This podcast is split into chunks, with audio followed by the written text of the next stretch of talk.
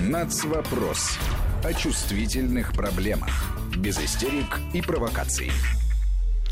Как всегда в это время в субботу в эфире Вести ФМ программа «Нацвопрос». Армен Гаспарян и Марат Сафаров. Марат, рад приветствовать. Приветствую, ну и чтобы не нарушать э, прекрасную устоявшуюся традицию конкретно этой программы, тебе и представляется возможность обозначить тему. Да, ну вот 2019 год совсем недавно завершился, и наши соседи на Украине отрапортовали об очередной своей идеологической, как они считают, победе. Значит, что-то это немножко напоминает Оруэлла, но тем не менее. А, запретили на Украине в 2019 году ввоз почти 1 миллиона книг из России. Если говорить конкретно, то это 151 издание, и этим занимается, вот почему мы вспомнили знаменитую антиутопию, занимается этим экспертный совет Госком телерадио Украины. И обоснование — это несоответствие критериям оценки издательской продукции, разрешенной к распространению на территории Украины. То есть вот этот экспертный совет выдает отрицательное заключение.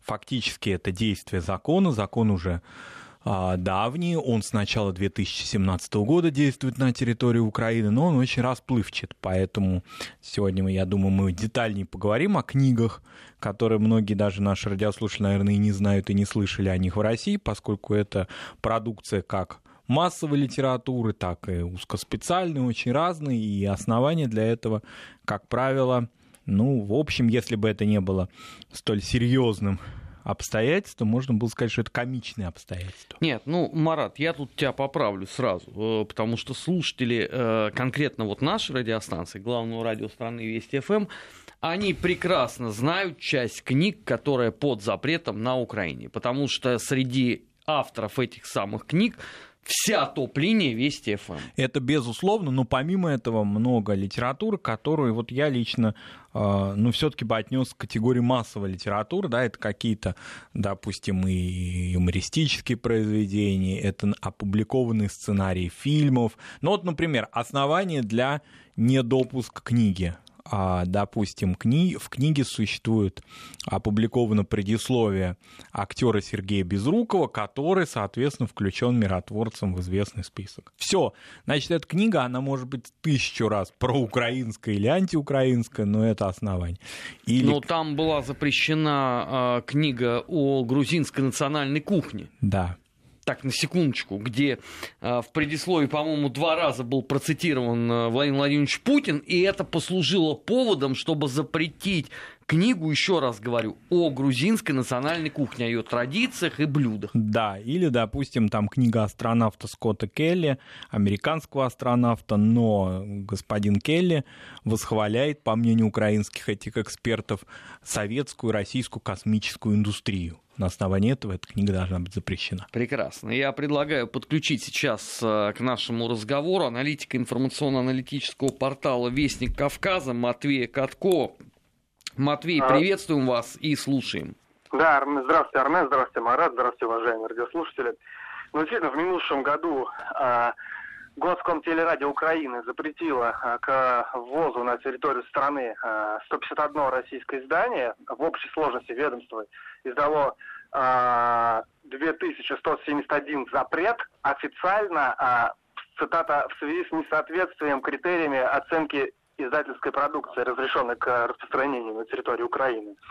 А, в общем, а, в общей совокупности а, под запрет попало около одного миллиона российских книг, которые э, должны были изданы быть, ну, это, да, к, к, к ввозу на территорию Украины. Причем э, в, эту, в это число не входит еще примерно около э, двух тысяч э, запретов, которые, правда, э, были изданы не по, по идеологическим причинам, а по ну, так скажем, техническим, бюрократическим, то есть когда издательство э, что-нибудь неправильно с документами подали, да, и такие вот э, вопросы, не касающиеся вот э, непосредственно политической повестки дня. Ну, тоже такие примеры были, такие тоже книги есть.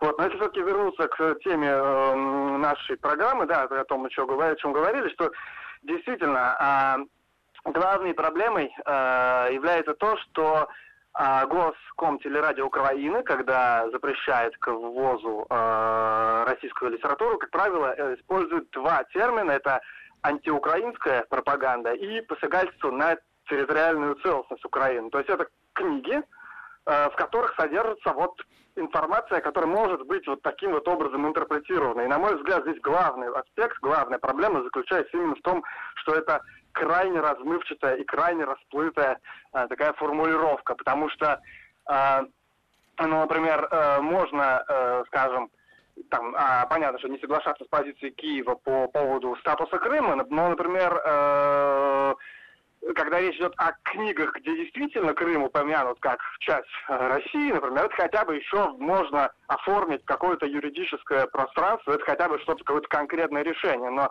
проблема здесь гораздо глубже. Проблема заключается в том, что вот эти вот критерии, они, в общем-то, достаточно размытые, и э, очень сложно спрогнозировать, по какому критерию книга пройдет, а или будет э, запрещена. Ну, то есть, например, скажем, если вот говорить о книгах исторического например, содержания, то э, например, э, работы, где упоминается, например, Киевская Русь в контексте э, древнерусского государства, где фигурирует понятие русский, термин русский, а вот уже, например, может быть под, под запрет попасть потенциально, да, потому что э, это может быть воспринято как вот посягательство на вот определенную там украинскую историю. При том, что очевидно, что авторы, которые эти книги публикуют и которые планируют их э, дальше издательства, которые э, распространяют, они не несут прям в себе такой задачи по, по построению какой-то антиукраинской политики. Это зачастую та же российская аудитория, просто вот которая находится на территории Украины. Это очень важно, потому что э, спрос на российскую печатную продукцию на Украине есть. И вот хоть мы э, упоминали про большое количество запретов, тем не менее, скажем, в прошлом году при этом э, тоже надзорное ведомство, скажем, на территории Украины разрешило ввоз более четырех с половиной тысяч российских, э, книг, российских изданий.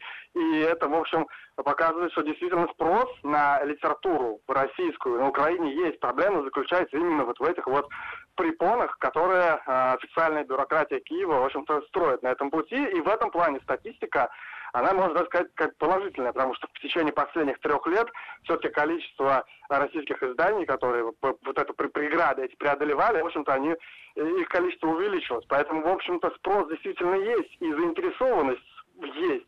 А главный, на мой взгляд, критерий – это действительно э, отсутствие четких форматов, да, четкого признака, почему та или иная книга может быть не допущена. Например, вот, э, скажем, все хорошо знают, что на Украине сейчас официально запрещена советская символика. Ну, например, как быть с детскими книгами, которые, например, э, скажем, советского периода, в которых упоминается скажем, да, фигурирует советская символика. Очевидно всем, что эти книги не несут характера антиукраинской пропаганды, но, будучи э, исполнительными чиновниками, естественно, они вынуждены тоже э, запрет распространять и на эти книги тоже. И вот это вот э, отсутствие четкости, отсутствие вот яркой такой э, позиции, да, юридической, это оно как раз и приводит к, к тому, что, в общем-то, э, непрогнозируемая ситуация здесь формируется. То есть это не, не совсем не то, что, например, мы видим, когда есть там списки запрещенных, допустим, экстремистских материалов, которые Минюст России публикует, там все-таки четко все понятно. А здесь критерии очень размыты, расплывчаты, и мы видим две тенденции. С одной стороны, есть действительно спрос на это, а с другой стороны, видим э, официальную позицию Киева и не самые эффективные способы э, бюрократической э, реализации этой политики в стране. Спасибо. А, Матвей на прямой связи с э, информационной студией Вести был аналитик информационно-аналитического портала Вестник Кавказа э, Матвей Катков. Марат, вот я слушал Матвея, меня мучил один и тот же вопрос. Собственно, он меня мучит вообще всю эту неделю. Вот как появилась первая информация про запрет э, о ввозе миллиона книг. Может быть, просто кто-то не знает, но э, вот это 151 наименование литературы, которое было забанено по итогам э, отчетно-выборного периода, оно проходило экспертизу. А еще порядка там 256 или 257 изданий тоже прошло экспертизу и было, соответственно, допущено. Потому что, например, в сказках братьев Грим антиукраинской агитации и пропаганды обнаружено не было. Но у меня возник один очень простой вопрос. А для чего нужно было проводить экспертизу этим изданиям, если уже и так принят закон о том, что все книги, выпущенные на территории России самыми крупными российскими издательствами, дальше идет их перечисление, но их не так много. Включая они, интернет-издательство. Да, включая интернет-издательство. Они априори запрещены к распространению на Украине. Для чего вы тогда экспертизу проводите? Ну, во-первых... Ну, может, это откат просто денег, тогда вы так это назовите. Во-первых, действительно, этому таинственному ведомству, вернее, не ведомству самому, а его экспертному совету необходимо, значит, получать денежные средства, оправдывать свое существование. А кроме того, ведь э, если действительно реализовывать этот закон по запрещению всей печатной продукции крупнейших российских печатных и интернет-изданий, издательств, вернее, то таким образом произойдет издательский коллапс на Украине. Вот, например, ведь очень большой объем литературы, которая на Украине реализуется до сих пор, русскоязычный, он ведь не имеет никаких иных аналогов. То есть или вы читаете на русском языке, или извольте тогда выучить иностранные языки, английский, французский или немецкий, читать эту переводную литературу в оригинале. То есть по-другому, ну, на мову никто не собирается это из этих издательств мировых, да, переводить. Ну, вот так сложилось. Не потому, что они не уважают украинский язык, а по каким-то коммерческим, прежде всего, с бытовым своим ну, соображениям невыгодно. невыгодно, они это издавать не будут. Поэтому специальная литература, в том числе литература жизненно важная, например, медицинские учебники, вообще медицинская литература, и э, огромный корпус учебной а, литературы, узкоспециальных изданий, он просто по-другому на территории Украины, кроме как на русском языке, не появится. Тогда надо заключать соглашение с издательствами на Украине, которые будут издавать по-русски, а здесь мы упираемся в другое украинское звериное законодательство, извините за такое прилагательное, которое ограничивает печатную продукцию на русском языке уже внутри самой Украины. То есть законы о языке, о которых мы неоднократно говорили, они касаются не только школ, они касаются чего только угодно. 16 января появился новый закон, который регулирует на Украине объем рекламы на государственном языке и на других языках. Правда, он там очень сильно растянут во времени, то есть он до 2030 года должен реализовываться, но тем не менее он должен сокращать объемы рекламы на других языках. Ну, понятно, на каком? На русском языке, да? Соответственно, поэтому мировое издательство какое-то, допустим, англоязычное, ну что же оно будет связываться с таким государством, где так часто меняются законы и фактически они ограничивают права даже здесь не говорим не о гуманитарных каких-то высоких задачах, а просто права потребителей. Да? Соответственно, что появляется в результате? Если все это ограничить, то надо все равно просеивать, все равно. А, а может быть, как в какой-то книжке не будет герба России или не будет предисловия актера или упоминания его имени, который в миротворце. А может, мы каких-то все-таки денежек заработаем Марат, и что-то узнаем. Вот, э, но это не скромно. Но, тем не менее, я ходячий пример – яркая иллюстрация всего этого движника. Значит, среди прочих э, многочисленных книг, вышедших из-под э, пера злыдня, э, имеется книга «Генерал Скоблин. Легенда э, советской разведки». Э, книга – это первая биография нашего знаменитого нелегала, генерал-майора Скоблина Николая Владимировича, легенда службы внешней разведки и так далее, и так далее. Книга эта характерна тем фактом, что в ней на страницах ни разу не упоминается такое слово, как Украина. Правда, есть слово Малороссия, потому что Николай Скоблин родился в Чернигове, и, соответственно, слово Чернигов тоже э, употребляется. Но это не помешало забанить и эту книгу в том числе. Это совершенно логично, абсолютно все соответствует той действительности, которая на Украине существует. Нелогично другое. Вот я, Почему допустим... я написал эту книгу? Нет, нелогично другое. Вот, например, то, что в Киеве существует, процветает и посещается туристами и открыт для свободного посещения музей Михаила Афанасьевича Булгакова. Вот меня до сих пор это удивляет. Да? Будьте последовательны, господа националисты русский монархист фактически, да, его цитаты относительно не просто украинского государства, да, и петлюровцев, но даже украинского языка надо сказать, они э, всем общеизвестны. Они еще в советское время были известны и даже не очень-то сильно цензурировались тогда, когда Булгаков стал возвращаться в конце 60-х, в 70-е годы.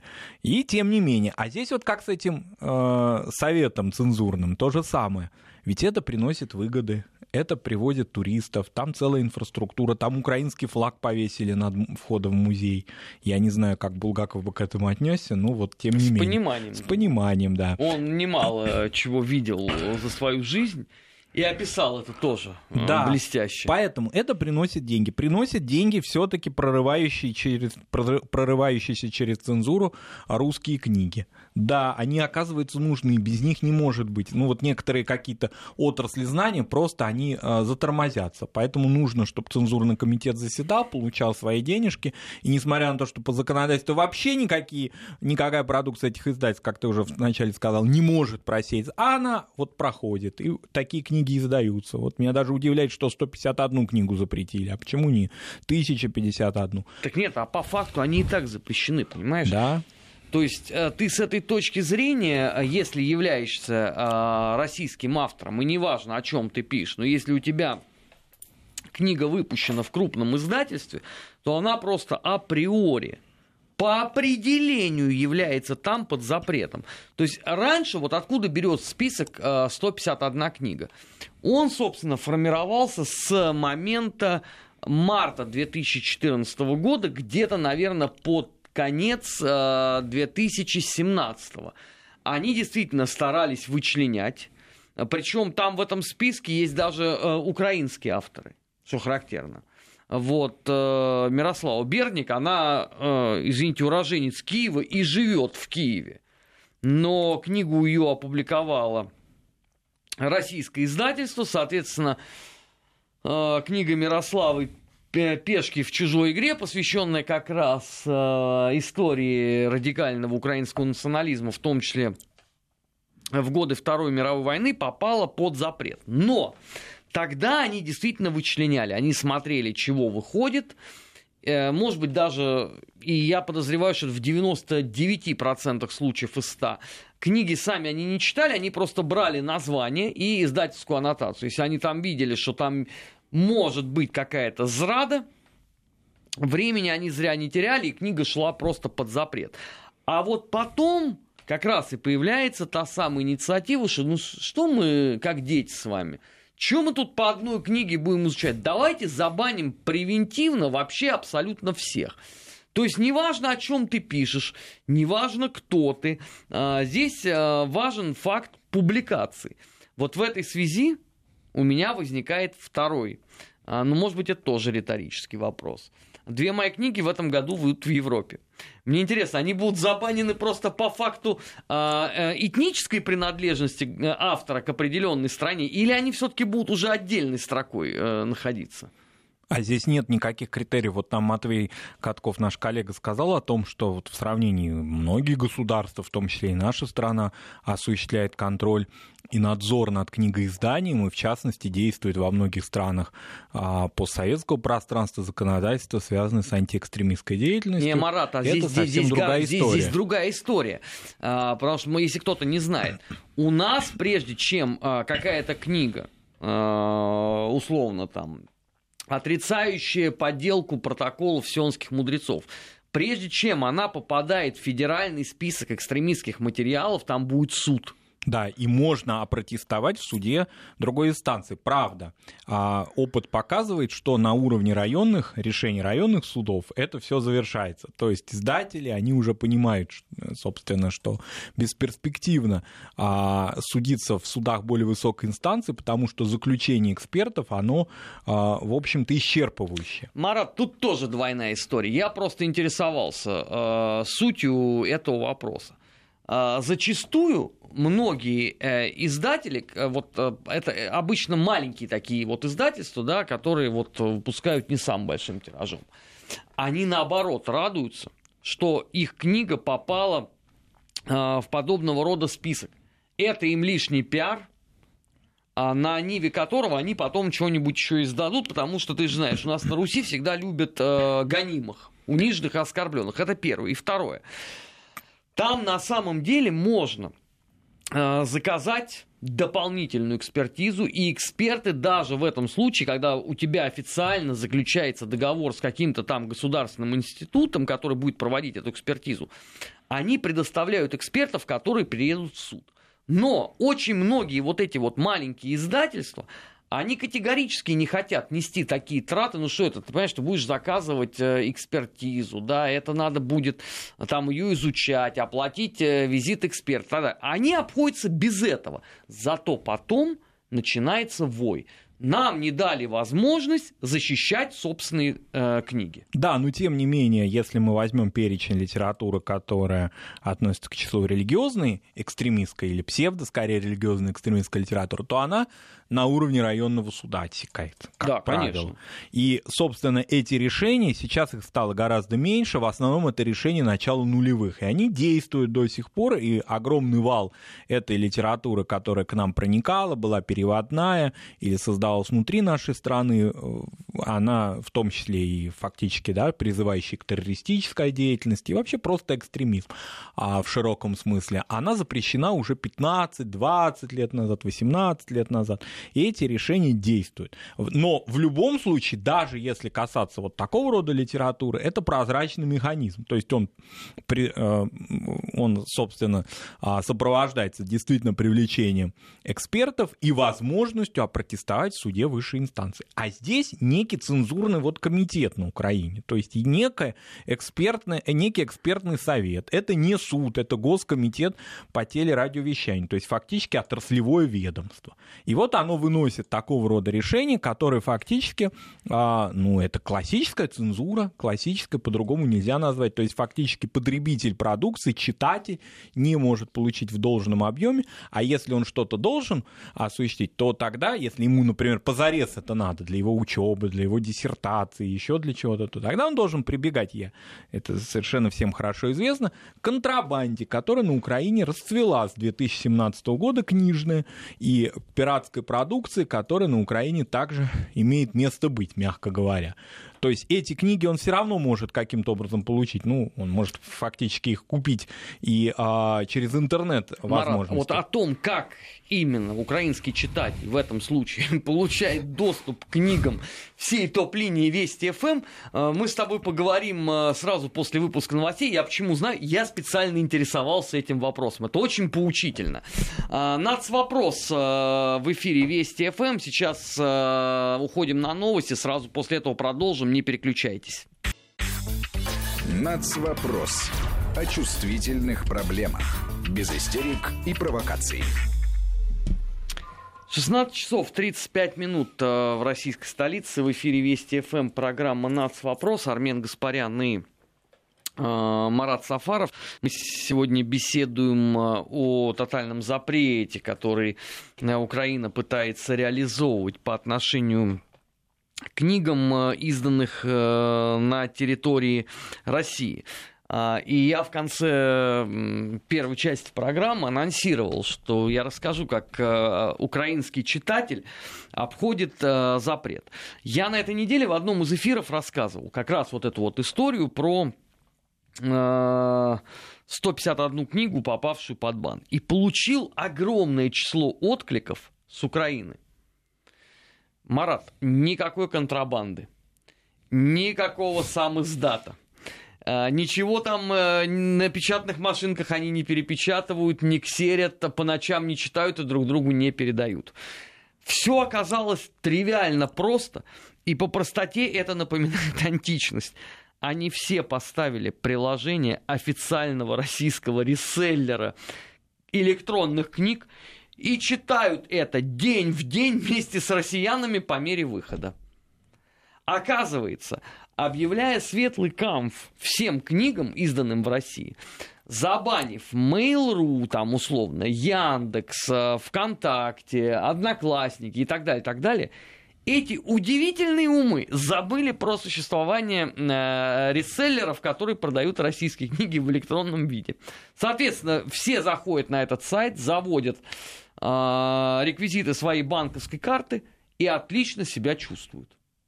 Ну, замечательно, но все равно, так или иначе, а, объем да, такого рода скачиваний, такого рода чтения электронной литературы, он все равно не покрывает потребности людей в книжной продукции. Пока не покрывает. Пока не покрывает, да, потому что все равно значительная часть людей, допустим, да, как и в России, и в других странах, привыкла держать книгу в руке, в руках. Соответственно, а, эта печатная продукция, она вот в данный момент по этим цензурным, варварским, на мой взгляд, соображениям, идущим, ну, вот, допустим, даже если взять, скажем, первый вал, 2017 год, действительно, в основном речь шла об исторической на тот момент литературе. Действительно, как мне История кажется... политологии. История политологии. И действительно, цензоры тогда ее читали, наверное, да? Во всяком случае, это были какие-то, хоть и очень активные, но точечные удары. А на сегодняшний момент это уже просто абсурд. Это уже вот, ну, ты приводил пример, да, с кулинарными книгами, с, можно привести, да, опять повторить пример с воспоминаниями астронавта, или, допустим, интересный момент, вот мне недавно довелось в конце прошлого года услышать о запрете биографии Анны Ахматовой, поскольку внутри книги, посвященной Анне Ахматовой, есть а, фотография Сталина. Вот так. Ну, что логично. Что логично. Наверное. Да, по соображениям этого законодательства, правда, а, значит, вот это основание вынудило всю биографию, ну, не очень высокого, может быть, качества, это такие вот в мягком переплете такие, значит. Ну, покетбуки. Да, книжечки, которые посвящены в том числе вот а, и изданные в России, кстати говоря, несмотря на то, что я помню тоже такой комичный эпизод, когда Виктор Федорович Янукович, приехав в город Одесса, значит, перечисляя разных знаменитых одесситов, в их числе перечислил, внимание, Анну Ахметову. Он тогда очень активно общался с, Ренатом. с Ренатом Ахметовым и думал, что, видимо, это его родственница. Вот. А, но вот, тем не менее, знаменитая одесситка, вот тоже она не прошла а, цензуру, потому что товарищ Сталин внутри ее книжки образовался. Ну, вот такого рода уже трагикомичные эпизоды, они стали появляться в 18-19 году. То есть фактически сейчас речь идет не о подрыве государственности украинского народа, не о каком-то посягательстве на украинскую историю и литературу и язык, что тогда, значит, как-то обосновывалось в 17 году, а просто речь идет о тотальной цензуре, которую все равно население этой замечательной страны а, умеет обходить. Это, конечно, еще генетический код, когда всегда, значит, еще в поздние советские времена умели обходить разные цензурные советские вмешательства. И сам издат появился, он уже не только в Москве и Ленинграде был, он был и в Киеве, и в Одессе был, в Днепропетровске, в Харькове. Так что вот продолжение. Если вы боретесь с антикоммунистическим, значит, вернее, с коммунистическим, точнее, да, наследием, так активно, рьяно... Ну, Ахматова с этой точки зрения им чем мешает? Ну, тем, что вот она, а, вернее, автор книги о ней, значит, а, иллюстрация неправильно ну, расставила. Ну, хорошо, ладно, Ахматову оставим в покое. А чем мешает, условно, Марина Светаева и Сергей Фрон? Ну, тоже, видимо, тем, что... Ну, и Фрон с этой точки зрения вообще жертва 30, э, какого там, 39-го года репрессий политических. Ну, с Эфроном там много сложностей у нас внутри страны, о нем не могут договориться многие, а назовем нем... это так, литературоведы. Нет, подожди, а что о нем договариваться? Ну, у нас многие литературоведы вообще считают Анну Ахматову жертвой не а, обстоятельств исторических, а жертвой Эфрона. Ахматову? Э, а, пардон, Цветаеву. Цветаеву, да, жертвой своего собственного супруга.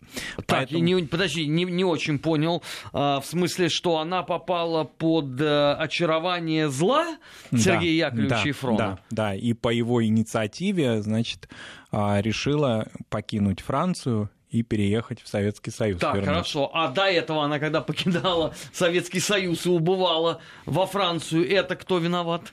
Ну, Тоже это, фронт? Это иммигрантские истории, это, в общем, массовая миграция. А вот то, что она вернулась, многие считают это и на полном серьезе. Я читал серьезные литературоведческие статьи, значит, она жертва Эфрон. Поэтому у нас внутри страны нет договоренности насчет биографических моментов нашего одного из главных поэтов. Слушай, Поэтому ну здесь... Эфрон был расстрелян. Здесь как бы вот я надеюсь, что хотя бы с этой точки зрения консенсус у них у всех есть. Это есть, да. В отличие от Грушевского, который умер своей смертью, а Сергей Яковлевич Эфрон был расстрелян. Еще и содержался э, в камере под чужой фамилией. Да. Но здесь очень сложный момент. Он, вот я еще раз повторюсь, он внутри нашего, значит, гуманитарного сообщества нет у нас э, каких-то даже оснований считать консенсусом это. Поэтому об Украине здесь речь не идет. Кстати, там на Цветаеву особых посягательств не было. В основном тоже все вот моменты, которые касаются иллюстраций, цитат. Ведь даже если вы допустите цитату советского законодательства или цитату, которая может двояко быть трактована, интерпретирована как прославление, допустим, советского режима в работе о жертвах советского режима, а эта книга будет запрещена. Так, хорошо, Марат, а как они тогда, извините, с завидным постоянством издают Грушевского? Но его произведения печатались в Советском Союзе. Он, извините, был вполне себе признанным советским, если угодно, сталинским академическим ученым это совершенно легко. А его уже запретить невозможно. Почему? Это, это уже фундамент. Если запрещать так, ведь это законодательство, мы же вот в самом начале программы сказали, оно же ведь выборочное, оно же и не законодательство вовсе. Это просто такая вкусовщина. Цензурная. Так, хорошо. А, а произведение Василя Кука? Тогда я, я стесняюсь спросить. Вот человек был последним командующим э, УПА. Э, был пойман, э, отсидел, вышел, при Академии наук Украинской Советской Социалистической Республики писал монографии а, по поводу украинского национализма. Эти монографии отличнейшим образом издавались там и э, в середине нулевых, и сейчас они э, распространяются. Но, ну, с этой точки зрения, Кукта написал их во время тоталитаризма? Тогда надо полностью, если следовать этой логике, запретить всю украинскую советскую литературу, ну, хотя бы с послевоенного периода, уж как минимум. А можно да, и ранее. Не, Марат, а почему полумеры? Только с послевоенного, Микола, а до этого? Микола Бажан, вот взять его поэзию, Олесь Гончар, его произведения, ведь они же, очень многое часть их наследия связана с прославлением советской власти, советской радянской Украины. Значит, это все нужно запретить. Плюс пролетарская украинская литература. Но здесь успокаивает только вот э, меня все вот в этом одно обстоятельство, что это не законодательство. Если бы это было что-то похожее на нацистские такие, значит, формуляры 30-х, 40-х годов, то тогда бы была бы тотальная, значит, идеологическая война, и было бы просто обнулена вся интеллектуальная история Украины 20 века. А здесь такие вот полу, действительно полумеры. Вот что-то там увидели, что-то у Ахматовой неправильно какая-то фотография, что-то у Цветаевой неправильно процитировали, а где-то проскочит. И вот таким образом, как и во многих других вещах, связанных с а, современной украинской жизнью, вот это проскочит, оно как-то, в общем, навевает мысль, что эти времена могут пройти все-таки. Хотя за последние полугодия, за последние полгода а, режим политически новый, никаких оснований оптимистических относительно этой идеологической войны всему советскому, всему вообще, всей, да какой тут даже не о советском речь идет, здесь просто идет речь об интеллектуальном коде украинской истории, украинской культуры будь то она советская или антисоветская, совершенно не имеет никакого значения. Просто вся, все то, что создано на территории Украины и большой страны, большого Советского Союза в 20 веке, все это запрещается. Но в силу того, что все это действует очень как-то вяло, очень как-то вот с какими-то пробоинами и ошибками определенными, и ленью какой-то, то есть вероятность, что все-таки читатель что-то действительно, кроме того, что он э, в интернете скачает, что-то он может и в руках подержать. Нам э, слушатель пишет из э, Санкт-Петербурга. Украина до сих пор член СНГ и, соответственно, участник договора по сертификации и ГОСТам. А там все на русском языке. Александр. Александр, дело все в том, что вот вы а, так же, как и очень многие другие, э, являетесь жертвой классического такого вот недоразумения. Дело все в том, что Украина, несмотря на то, что она, вот выражаясь таким английским языком является кофаундером, ну то есть сооснователем Содружества независимых государств, она на уровне парламента своего, то есть Верховной Рады, не ратифицировала все основополагающие документы Содружества независимых государств. Поэтому говорить о том, что она член СНГ, ну, это несколько, а, мягко говоря, преувеличено. Почему а, у нас, а, когда господин Порошенко там истошно орал, что он там в пику нашему с вами злобнейшему Мордору выйдет из СНГ, ему российское экспертное сообщество показывало документы и говорило, ну, выходи. Только тебе для этого сначала надо что-нибудь туда войти. Ну, хоть чем-нибудь. Усами, там, я не знаю, хвостом или лапами. Да, поэтому здесь э, Украина может фактически не исполнять то, что она сама же и не ратифицировала. Поэтому такой будет ответ из Киева. А наш радиослушатель Александр из Киева же, собственно, говорит нам о том, что в прошлом году в Мариинском парке на улице Грушевск установлен памятник Анне Ахматовой. Удивительно. Ну, я не вижу ничего удивительного. Против, собственно, Анны Ахматовой-то нет никаких претензий к ней у украинских властей, у украинских цензоров. Ее стихи не цензурируются. Здесь речь идет о другом, здесь речь идет о, о совсем иных факторах, о каких-то вот таких а, курьезах, которыми сопровождается ее издание, в отличие, например, от поэта Иосифа Бродского, у которого есть стихотворение на независимость Украины, да, и которое очень серьезным образом значит, дебатировалось, как вообще с ним быть, стоит ли запретить его творчество целиком. Нобелевского или... лауреата, да? Да, Нобелевского лауреата, Правильно. или частично. Кстати, эта а, дискуссия очень возбудила многих внутри нашей страны уже то есть тех защитников значит, современных украинских политических традиций, которые считали, как же так, он в начале 90-х годов, наш свет, а, лауреат Нобелевской премии, вот посягнул на украинскую государственность и усомнился вообще в способности Украины быть независимой. Поэтому даже скорее это не только на Украине речь шла, но и у нас в стране очень много было дискуссий. Но у нас до сих пор есть э, множество людей, из э, интеллектуальной элиты, кто, мягко говоря, сомневается а, как раз вот возможности а, Украины как государства на долгосрочную перспективу. Да, когда, собственно... Ничего такого в этом нету. Да, и поэтому вот там есть какие-то цензурные вмешательства, и я думаю, при каком-то новом витке шизофренической такой реакции они могут привести к тому, что еще что-нибудь найдут у Бродского. К Ахматовой пока претензий нет. Ну, что-то могут выкопать. Почему Я нет? не сомневаюсь. А, ну, коли вот мы памятники уже э, упомянули, в том числе Анне Ахматовой.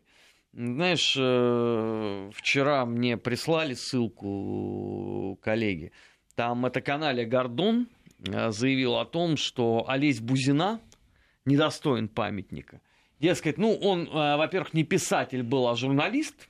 Это Гордон размышляет. Э, он, видимо, сам э, такой великий литератор, то есть во всей э, земле украинской просиявший единственный. А во-вторых, он недостоин памятника в силу того обстоятельства, что он был предателем Украины, потому что стоял за русский мир.